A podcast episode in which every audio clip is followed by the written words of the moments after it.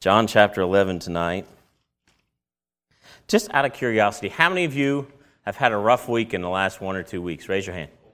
Raise your hand. Okay, now keep your hands up. I want y'all to look around. Go ahead. I know it's not, look around at everybody. You see? Okay, put your hands down. Welcome to being a Christian. I, I tell you what, last week I talked to probably five or six people that are friends of mine that I know here and around the country, and every single one of them had the same story. Wow, what a week. And it got me to thinking, because the reason why I called was because I had a rough week. You know, you call to get sympathy out of people, and they say, hey, my week's worse than yours. Let me tell you what happened, all right?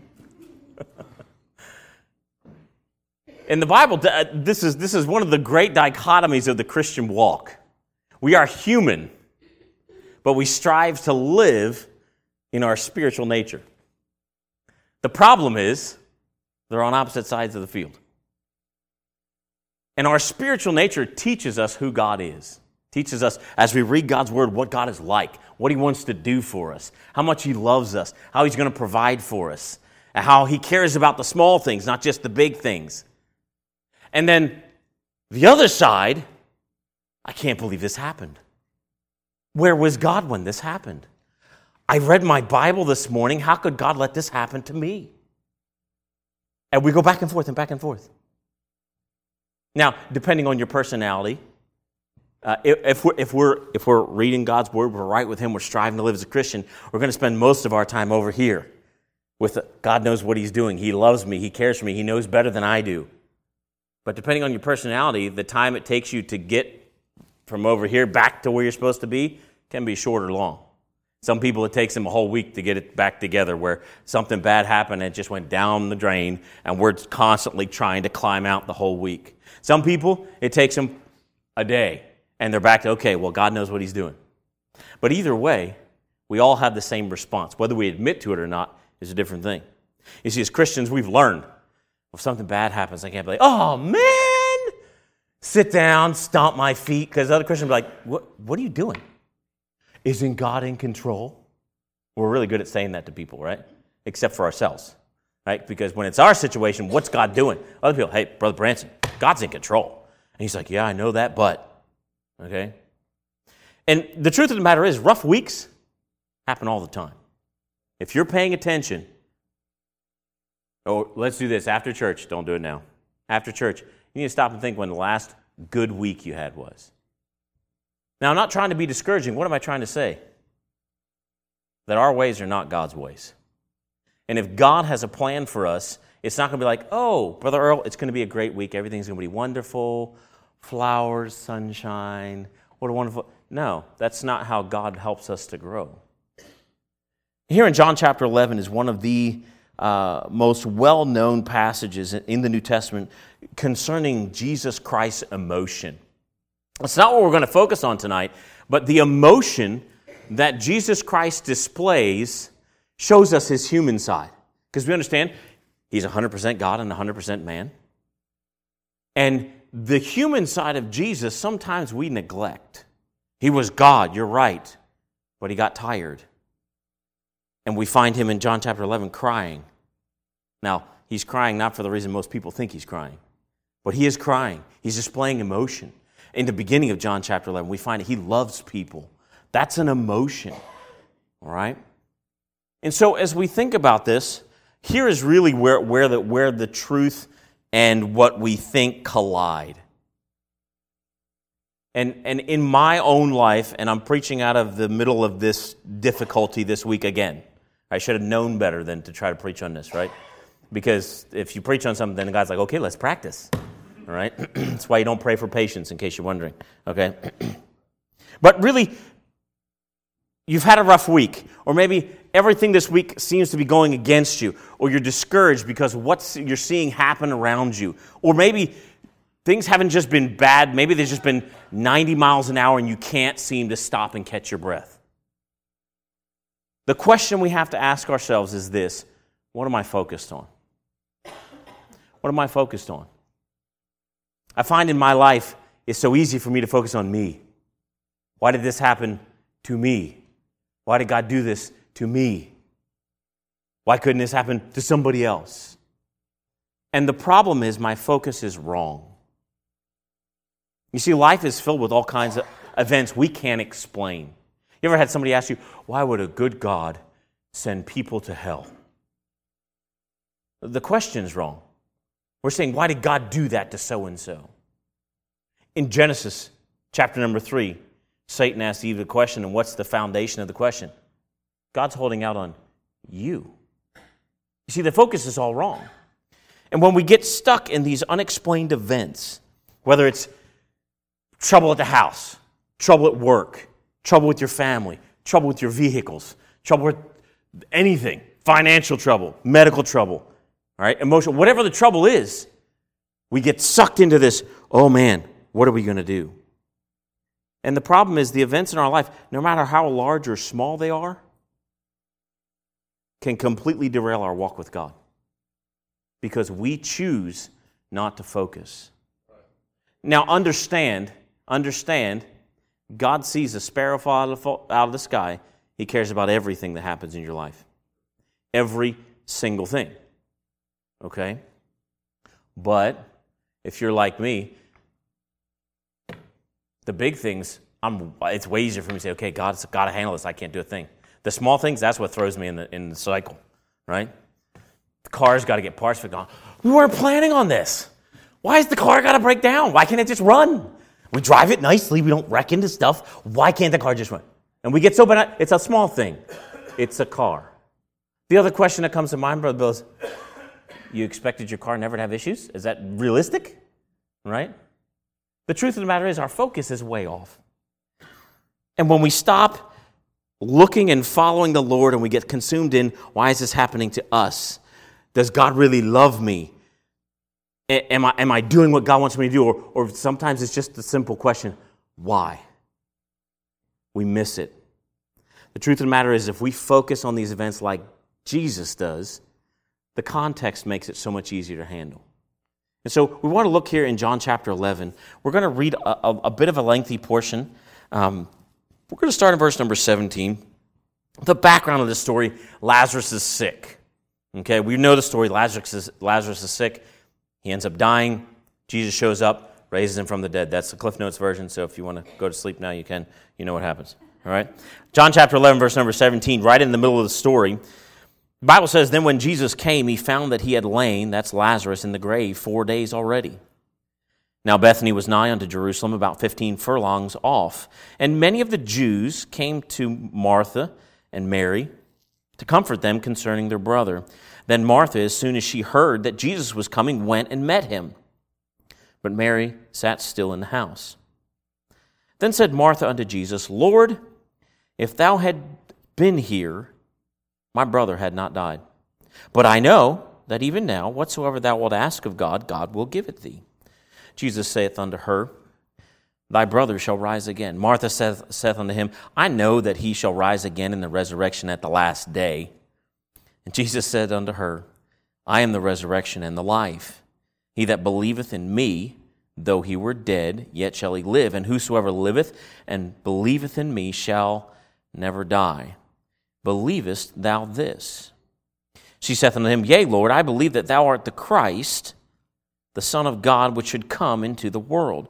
And when she had so said, she went her way and called Mary her sister secretly, saying, The Master is come and calleth for thee. As soon as she heard that, she rose quickly and came unto him. Now Jesus was not yet come into the town, but was in that place where Martha met him.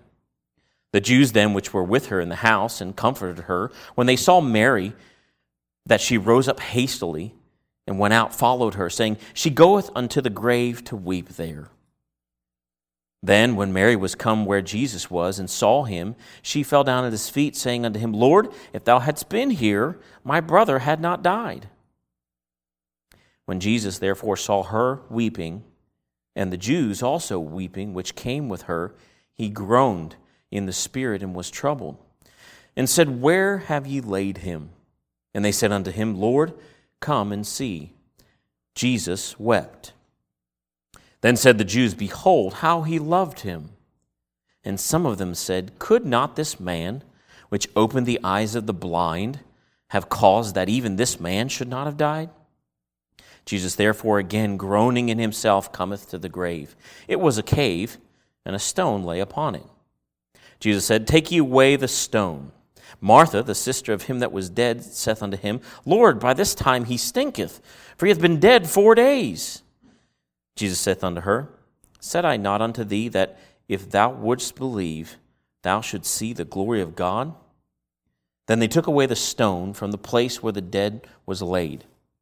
And Jesus lifted up his eyes and said, Father, I thank thee that thou hast heard me. And I know that thou hearest me always.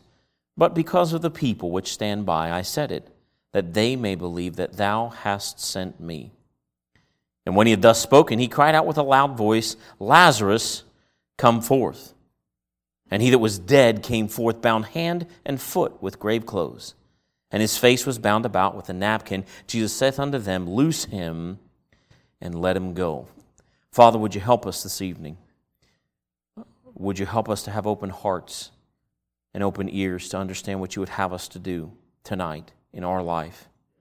Father, would you also, Lord, touch my tongue, clear my mind, help me to say only what you would want to be said here tonight. Lord, I submit myself to your will. Use your word as you promised you would to speak to us, we pray. In Jesus' name, amen. We find here this, this story of the death of Lazarus is very relatable. If you've ever had anybody close to you die, you can understand what Mary is feeling, and you can understand what Martha is feeling. And you can kind of understand what the people that are nearby that came to support them are feeling. But we tend to focus too much on what, well, what's Mary feeling? What's Martha feeling? What are these people feeling? And we miss the point of the story. I want you to see some things tonight that, that really help us when we face these things. What we're going to talk about tonight is that phrase in verse number 40 if thou wouldst believe. Because I don't believe any of us in here are ignorant of what God's power is. We know, if we're honest, we've seen Him work in our life in the past. We've seen great things done by God. But knowledge and action are two different things. And the problem comes when we know what we are supposed to do. We know what we're supposed to feel. We know what we're supposed to think. And we choose to go the other direction. All of us are guilty of this, if we're honest, more frequently than we would like to admit.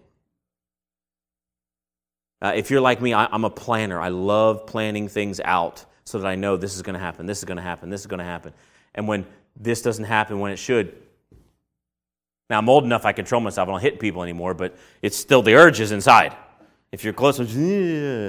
we're supposed to do this. We're supposed to be here at this point. We're supposed to have already all this stuff set up. What happened? Right? But again, I get cranked up. Why? It didn't happen according to what I thought should happen. And so, as we go through this, uh, this story, this, this real story in John chapter 11, I want to look at three things tonight.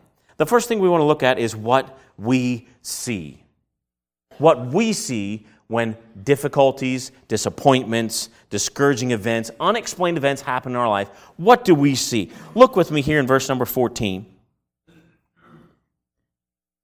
We see the problem, right? I, I recently took my vehicle to get work done on it, and they gave it back to me and said, We ain't doing the work. There's these other things wrong with it. You got to fix that before we'll do the work on it. I'm like, Just do what I told you to do. Well, don't worry about the other stuff. And what's the first thing I saw? The problem. I got to fix this vehicle. That's going to cost money. It's going to cost time. When are we going to fit this in the schedule? What do we see? We see the problem. Look at verse 14. What's Jesus say? He tried to say it earlier, but apparently it wasn't clear enough for the disciples. I can relate to that. What's Jesus say, verse number 14? Then said Jesus unto them plainly, Lazarus is dead. He's not sleeping like taking a nap. He's dead. That's the problem. If you look down at verse number 21, what's Martha say? Lord, if you'd have been here, my brother had not died. Later on, Mary, Lord, if you'd have been here, my brother had not died. Their focus is on the fact that Lazarus died. You say, isn't that the biggest thing? It's not. God knows what the biggest thing is. Now, I find it interesting. I didn't put the dots together on this till today. Mary and Martha say the exact same thing. Why? Now we're going to hypothesize. This is not in the Bible. This is in the concordance of Mr. Davies, all right? Is it possible, just like us, when something bad happens, we commiserate with people? We say, oh, it's so bad. I know, it's really bad. Oh, what a terrible time we're having. Yes, this is a terrible time. And they, they started rehearsing to each other. This is how bad it is. This is the terrible thing that happened. If God would have been here, we got to blame it on somebody. If God would have been here, this wouldn't have happened. They show up with the same statement. What do we do when things go bad? We want to go find somebody to make us feel better about it. We want to go commiserate with somebody. Oh, what a terrible time. And what do we expect our friends to do? Yes, it's a terrible time. If we got good friends, what do they say? Well, it is bad, but God's still good. But now that's not acceptable, right? Don't say that. You're supposed to make me feel good. You're not supposed to correct me, all right? If, if you're married to a godly woman, this is what happens most of the time when we get out of line. They say, Well, you know. No, I don't want to know. I just want you to listen, okay? I started a fight in the church again. Hey, what do we see? The problem that we see is not the problem. It's not the problem. What is the real problem? If you read the rest of them, we'll get there. It's the fact that they don't have any faith. Their unbelief is governing their thoughts, their actions, and their attitudes. Why? Because they missed the real problem. They don't get it by the end of the story either. All right? We, have, we don't see the real problem. Why? Because we can only see right here. Now, other people who see you struggling with this problem say, oh, the solution is right there. Look, you're, you're too close to the problem. We say that, right? Too close to the problem. You can't see the forest for the trees. Right? No, the issue is we're not focused on the right thing. The problem, what else do we see? Well, when we, something happens, we identify the problem. Problem solvers. We see the problem, and then we say, well, this is how I would have done it differently. Right? Look what it says. Verse number 21. Martha said, Lord, if thou hadst been here. Jesus, the solution is super simple. You should have been here. Now look back at verse number one, or verse number, let's see, verse number three, excuse me. We find out in verse number two that Lazarus is sick. I did some legwork. You know what that word sick means? It doesn't mean unto death. It means he's sick. He's not great, but he's not dead yet. Okay? His sisters send a messenger to Jesus, say, Lord, behold, him who thou lovest is sick. Now, where Jesus was to where Lazarus is, is under two miles. Jesus could have said, Boys, pack it up. We're headed to the road. But he didn't. He, it almost feels like he kind of, well, okay, thanks. thanks. Okay, we're trying to do something here. Thanks. Okay, go away. He's not dead at the beginning of the chapter. And so the, the understanding that Mary and Martha Howard said, if you would have been here, if you would have came when we sent for you, this problem wouldn't happen. And is that true? Yeah. Is that the point? No. They missed the point. But it is true. We say, God, if you, I prayed about this two weeks ago and you didn't answer. If you would have answered on time, this problem wouldn't happen. And we question what God's doing. Why? Because it doesn't fit what we think He should do. You see, we, we see the problem that we think is the real problem, and then we, then we say, oh, this is how we should have done this differently. Uh, there's, there's a better plan, God. Uh, you should have you should have listened to me. I had the answer. Look at verse number 37 also. This is not Mary Martha. This is the group of people that came to comfort Mary. 37 says, And some of them said, Could not this man, which opened the eyes of the blind, have caused that even this man should not have died? Is that a good question? Is it true? Yeah, Jesus could have stopped Lazarus from dying. The last miracle that Jesus did in this area was the man who was blind, and he healed his sight. It's like, we saw him do that. Why is this any different? And they're right. God had the power not only to heal the blind man, but also to keep Lazarus from dying. But they missed the point too. The point is not to stop Lazarus from dying, it's to show how much power God has. And so they see the problem. They said, This is how I would have done it differently. But look at verse number 25 and 26. Martha does not get this. Okay, we, we don't want to give Martha a hard time because we don't get it either. So we can relate to this. Jesus says he's going to rise again. Martha says, Yes, Lord, I know. I've been paying attention to your teachings. I know when everything's said and done, there's a resurrection of all the saved people. I know that's happening. She gives assent to the fact that there is a resurrection coming. Jesus said, You missed it. You shouldn't be looking forward to the resurrection that's coming. You should be looking at the resurrection that's here. Look what it says in verse 25. Jesus said unto her, I am the resurrection and the life. He that believeth in me, though he were dead, yet shall he live. And whosoever liveth and believeth in me shall never die. So Jesus is drawing attention to Mary and Martha's problem. The third thing that we see when we confront these problems is the little piece of the puzzle that we can see. Please understand this. And this needs to become the foundation of our thinking when we hit these difficulties. We can see a little piece of a masterpiece. We can only see a little piece. If we can only see a little piece, how dare we say this is not the right way to do it? If you've ever done some kind of jigsaw puzzle, right? Some people love jigsaw puzzles, some people hate jigsaw puzzles, right? I'm on this side, right? I have better things to do than to, I mean, unless we're on vacation and nothing else better to do and it's raining and there's a flood watch and the car's broke, you know, then, then the house is the only thing safe to be in. Maybe we'll do jigsaws, right? But look what it says in verse number 40. I can, I, I can relate to this. Okay, so I'm a teacher, I'm a parent, those of you are teachers and parents, or just parents, or just adults, you understand this. Jesus told her, Here's the solution I am the resurrection and life. Let's circle back around. Time number two, we're going to tell her. Verse number 40. Jesus said unto her, Said I not unto thee? What's he saying? Weren't you listening? I already answered this question. Said I not unto thee, if thou wouldst believe, thou shouldst see the glory of God? Martha didn't get it. Now, in her defense, neither do we.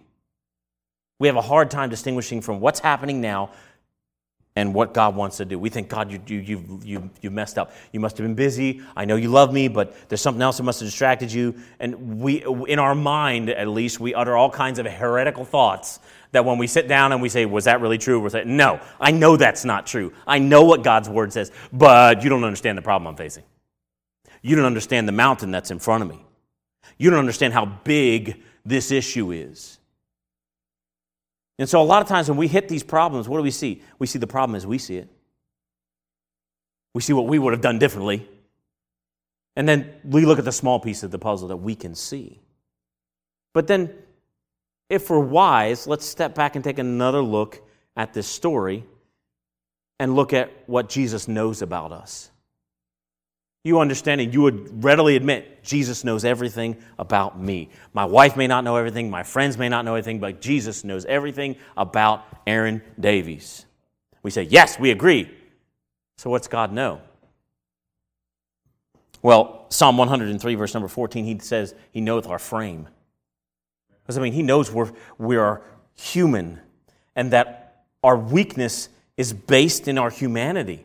Your spiritual side is not the weak side of you. It's the one that wants you to do right and serve God and be like Jesus. The human side is you is the one that keeps dragging you down into the dirt. And if we go to Isaiah chapter 55, what do we find? God says, My thoughts are not your thoughts.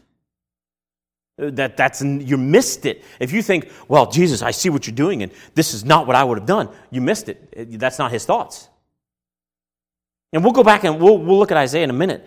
But look at verse number 21 and 22. What does Jesus know about us? Well, first of all, and hear this, this is, anytime I hit this wall, one of these three things are true. Most of the time, our responses are marred with tired, emotionally spent, and unspiritual thinking. That's where our problem is. You say, is it really that simple? You ever heard, well, if you're facing a problem, go take a nap? There's some truth to that. Have, what's the first time my wife, first thing my wife asks you, have you eaten today? If you haven't eaten, don't try to face problems. That's a bad choice. It's not going to end well. You say, well, I was up till 4 o'clock this morning. That's probably why you're dealing with this problem. I was, uh, well, it's just been, I haven't had a break and I've just been going and this problem won't go away. Maybe you need to step back and say, I need to reset. I need to reorient myself on our Savior. Because look what happens. We can understand what Mary says and what Martha says. Why? Because we're human. If God had not been here, if God had been here, my brother, who I love, wouldn't have died. But where is that coming from? Think, okay, so this is, so we're taking a step into the, between the lines. You ever been, if you've had somebody close to you pass away. The next three or four days are a lot. Dealing with the emotional and the physical trauma, and then planning, and then organizing, all while you're still grieving and not having time. That's where Martha's living right now. I think that's one of the reasons why God doesn't jump her case, because God understood this is the problem. We're facing this in, in a state of mind that is not productive and honestly is not reality. My van got back to me, didn't get the thing done because it got all these problems. Why? And yet, God gave me the wisdom years ago to build up a, an emergency fund so that when my car all of a sudden doesn't work, I have money sitting there. It's not like, oh, no groceries this week. We got to buy $400 worth of car parts. Right? No, I don't have to do that. Why? God gave me the wisdom to plan for this. But what was my first reaction? $400? Where's that going to come from? Why? It's all up here. And it's, it's, I'm frustrated. Why didn't this happen? Oh, I've been dealing with this, and then there's four other things that are happening, and these three other things that are going to happen next. And we always wait for the other shoe to drop instead of saying, Lord, what's the plan? And what do we do? We, our responses are so often marred by these physical issues that could very easily be resolved. And then look at what she says in verse 22. But I know she has the solution. Jesus, you weren't here, but here's how we're going to fix this. But I know that even now, whatsoever thou wilt ask of God, God will give it thee. Notice what Jesus did not ask God the Father for in verse 41 42. He didn't ask him for the ability to raise the dead. Why? He already had that. He didn't have to run to God the Father and say, Oh, please give me some power to do this for my friends. No, he already had the power. Martha missed it. Why? She wasn't thinking straight. What else does Jesus know about us? Look at verse 33. When Jesus therefore saw her weeping, and the Jews also weeping, which came with her, he groaned in the spirit and was troubled. That phrase, groaned in the spirit, and the word troubled, literally. Uh, so, this is not my intelligence, I borrowed this. All right? Uh, the word groaned there literally is the same Greek word that they use when a horse gets upset and wants to take off. You can see Jesus in his spiritual righteous anger, like, seriously?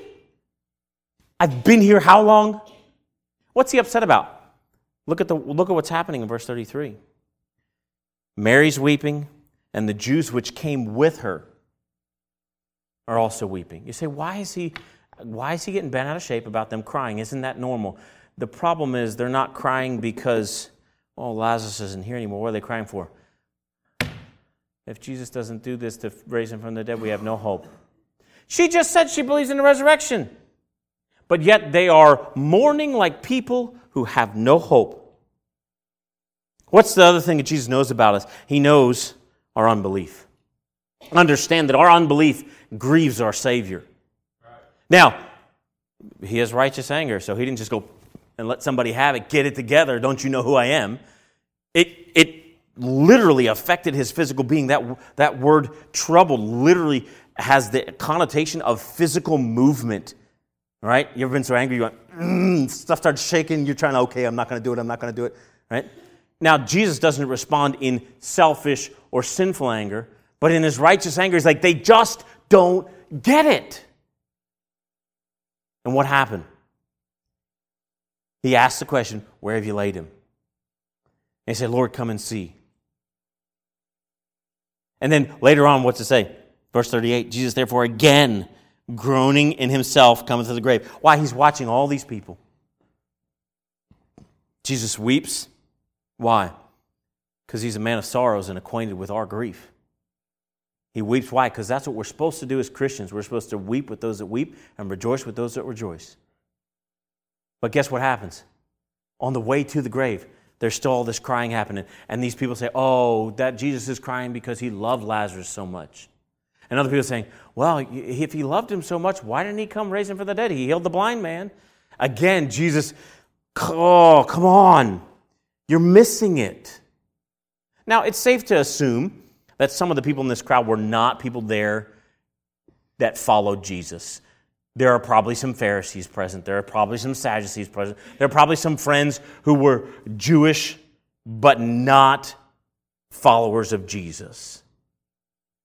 But it grinds against our Savior when we don't believe what He's already told us.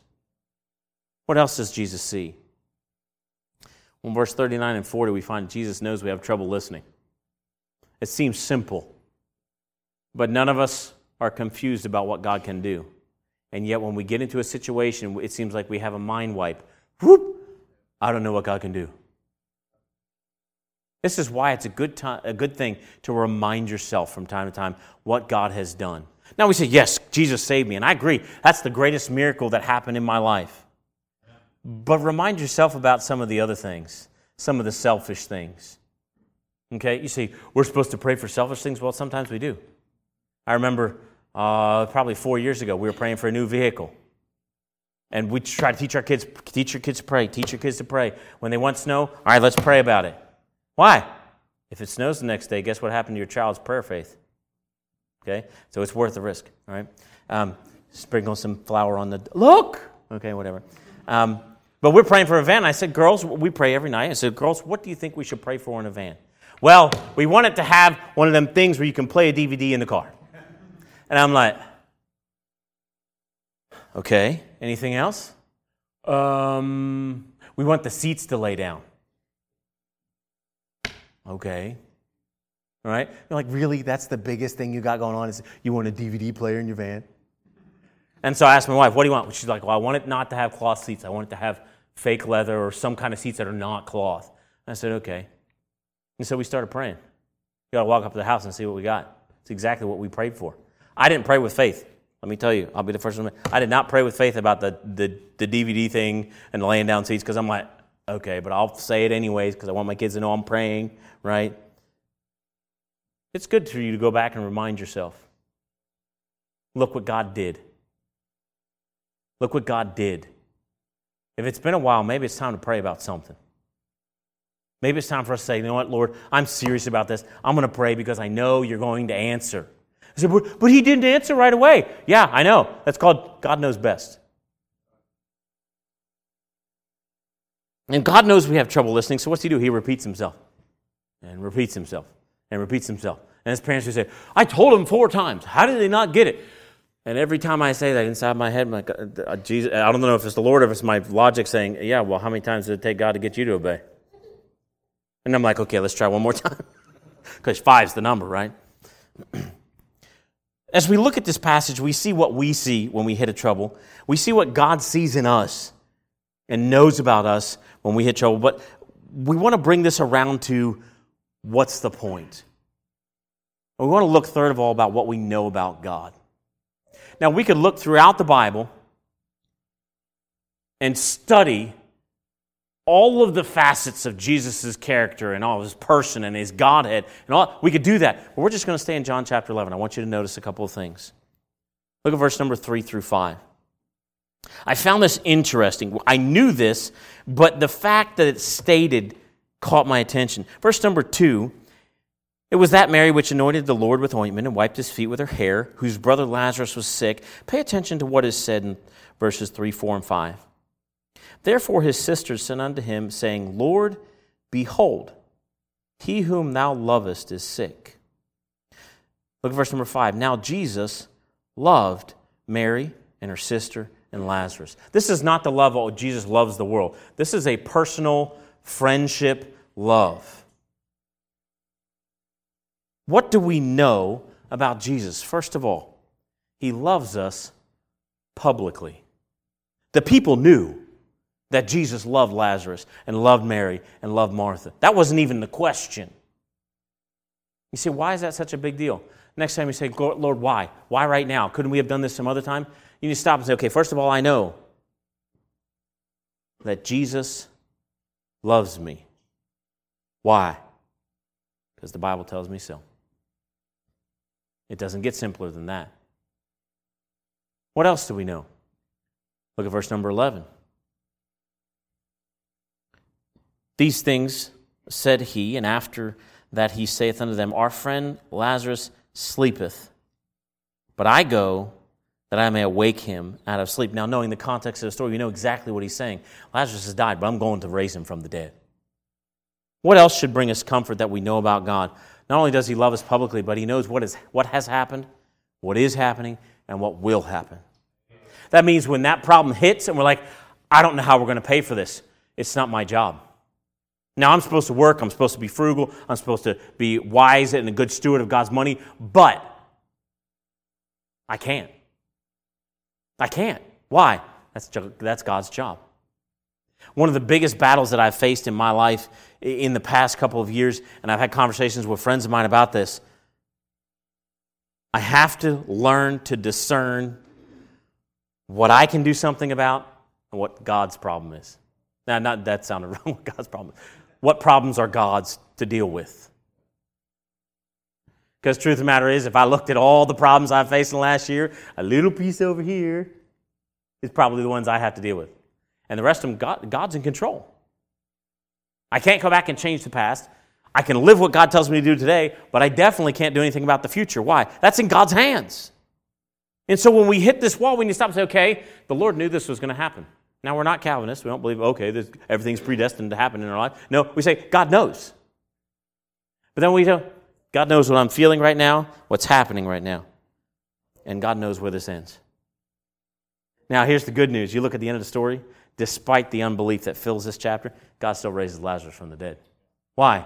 Because his plan was to bring glory to himself, not to say, oh, well, Brother Bill, you messed up again. No prize at the end. That's not how God works.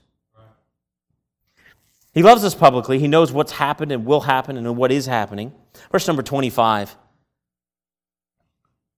Jesus said, said unto her, I am the resurrection and the life. Look at this phrase. He that believeth in me, though he were dead, yet shall he live. Not only does God love us publicly and he knows what has happened, what is happening, what will happen, but he has command of the situation. He is in charge. You see, it doesn't look like it. Everything's falling apart. God is still on the throne. That hasn't changed. So, what's the deal? What's the problem? Pastor and I were talking about politics last week, and there's rumors of certain people that live on the West Coast running for president. I have relatives that live in that state, and I know firsthand how bad it is. Guess what? I could start having anxiety, have to take a pill to solve my ulcers. Why? Because I'm so worried about what could possibly happen to this dear America we love, and I miss the point. God's still on the throne. It's and it, I have to. So I'm not preaching from a position of authority. Trust me. I had to do this yesterday. Come back to God's still on the throne. I know this is bad. God is still on the throne. Now I had to get my attitude right, and it took a little while to get that to that point. But God is still on the throne. You face a health emergency. You find out you have cancer.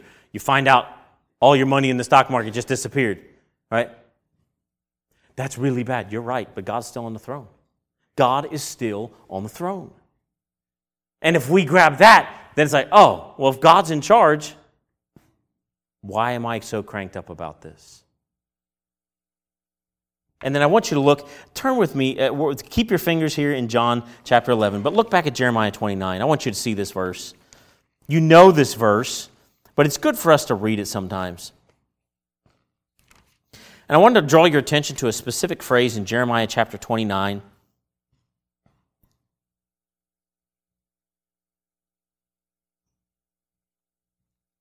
Jeremiah is, is delivering a message to the Jews that are in the captivity promising that God will redeem them. But look at verse number 11 of Jeremiah chapter number 29. Verse number 11. The Bible says, For I know the thoughts that I think toward you. Uh, let's stop. This is not in the message. Who better to know the thoughts of God than God? You ever had your children second guess why you're doing something? I love when that happens because I know what I'm doing. I ain't going to tell them. I'm going to let them look like an idiot. Why? But dad, oh. And I'm sitting there thinking, we're going to ice cream. We're going to get ice cream. But I'm not telling them. Why? That's an important lesson for me to learn. Okay, back to where we were. For I know the thoughts that I think toward you, saith the Lord, thoughts of peace and not of evil. What's God's plan? He wants you to live in peace. Peace does not mean free of problems. Peace does not mean free of trouble. Peace does not mean I'm just happy as a duck all the day long. Peace means I know God's in control. But look at the phrase at the end of the verse thoughts of peace and not of evil to give you an expected end. If we know our God, what is the ending we can expect? It's going to be great. Have you studied about heaven? Come on. Okay, so let's put it in context, just so you all know. I, I enjoy having a decent sized house, but not a house that's big enough for my wife to have to clean every day of the week to keep it clean. But I also don't want to live too close quarters because I got six kids and we need some space, right? There was a gentleman who did math calculations, not my strong suit, on the four square city of God. And if we take the dimensions of the city of God, every single, and so we estimate how many people have lived in the history of the world from Adam and Eve to the current day. There's enough room for all of us to have a 3,000 foot house, 3,000 square foot house. Okay, now I'm not going to ask you how many of you have 3,000 foot, how many of you don't have that. But that's a pretty nice house. Especially in modern day standards, we live in luxury compared to the past generations. You mean, oh, well, Mr. Davies, I don't know if I really want to live in that house. Well, here, let me, let me sweeten the deal for you. There's a tree that has different fruit every year, every month, excuse me. Brother Earl's about to come out of the chair. fruit, a different fruit every month. I like fruit. Some fruits I like okay, some fruits I really like. I've never had fruit that was grown in heaven. And you know what else? There's a street made out of gold. Now, you can't take it with you. Why? Because you live there and you don't have need of it. And we spend eternity with God. It doesn't get better than that. That's our expected end. Now, back to John chapter 11. In the context of John chapter 11, what's the expected end? What's Mary and Martha want? They want Lazarus back. And you've heard preaching about how Lazarus, thought, what, what he felt about this. Lazarus is literally, according to the context of the, in Abraham's bosom. He is having the time. He hasn't even got properly introduced to everybody and Lazarus come forth happens. I would love, Brother Helms, I would love to see his expression. When they took that napkin off, I bet you he looked at Mary Martha. This is your fault. Should have left me alone. What do, we, what do we know about our God? He brings us to the expected end every time. You think back in your life, there's never been a point at which the problem presented itself and God didn't give you a solution. What's the Bible say? Will not be tempted above that ye are able. What does that mean? We're going to be tempted, and it's going to push us to the limit. But where's the, where's the solution? That through God's word and Jesus Christ, there's a way to escape. Escape doesn't mean get out of it, it means go through it. Now you say, man, Mr. Davis, we agree with that. Amen. Yeah, now, you ready? It's time to practice. What are you facing right now? What problem has come up this week? What issue has shown up at work, at your house, in your home, with your friends that you have tunnel vision on? That's the question. Because this, yeah, we agree. We, that's what the Bible says. Amen. And I agree too. And yesterday, I forgot all that for about three hours. And I had to, okay, back around. All, okay. All right, Lord, you're still in control. Now, I'm not saying we're always get to the point where the problems are up. We're like, oh, good. Jesus is going to do something. But you know what's become a common saying around here? When we talk about how all everything's going haywire and stuff's going down the toilet and it's blowing up in our face, we must be trying something really good or really bad. We're either so far away from God's will we don't know it, or God's getting ready to do something. I tend to lean towards God's getting ready to do something. Why? Because we spent the last couple years trying to draw closer to the Lord. And so tonight, I can't answer the question, what are you battling? I can't. I don't know.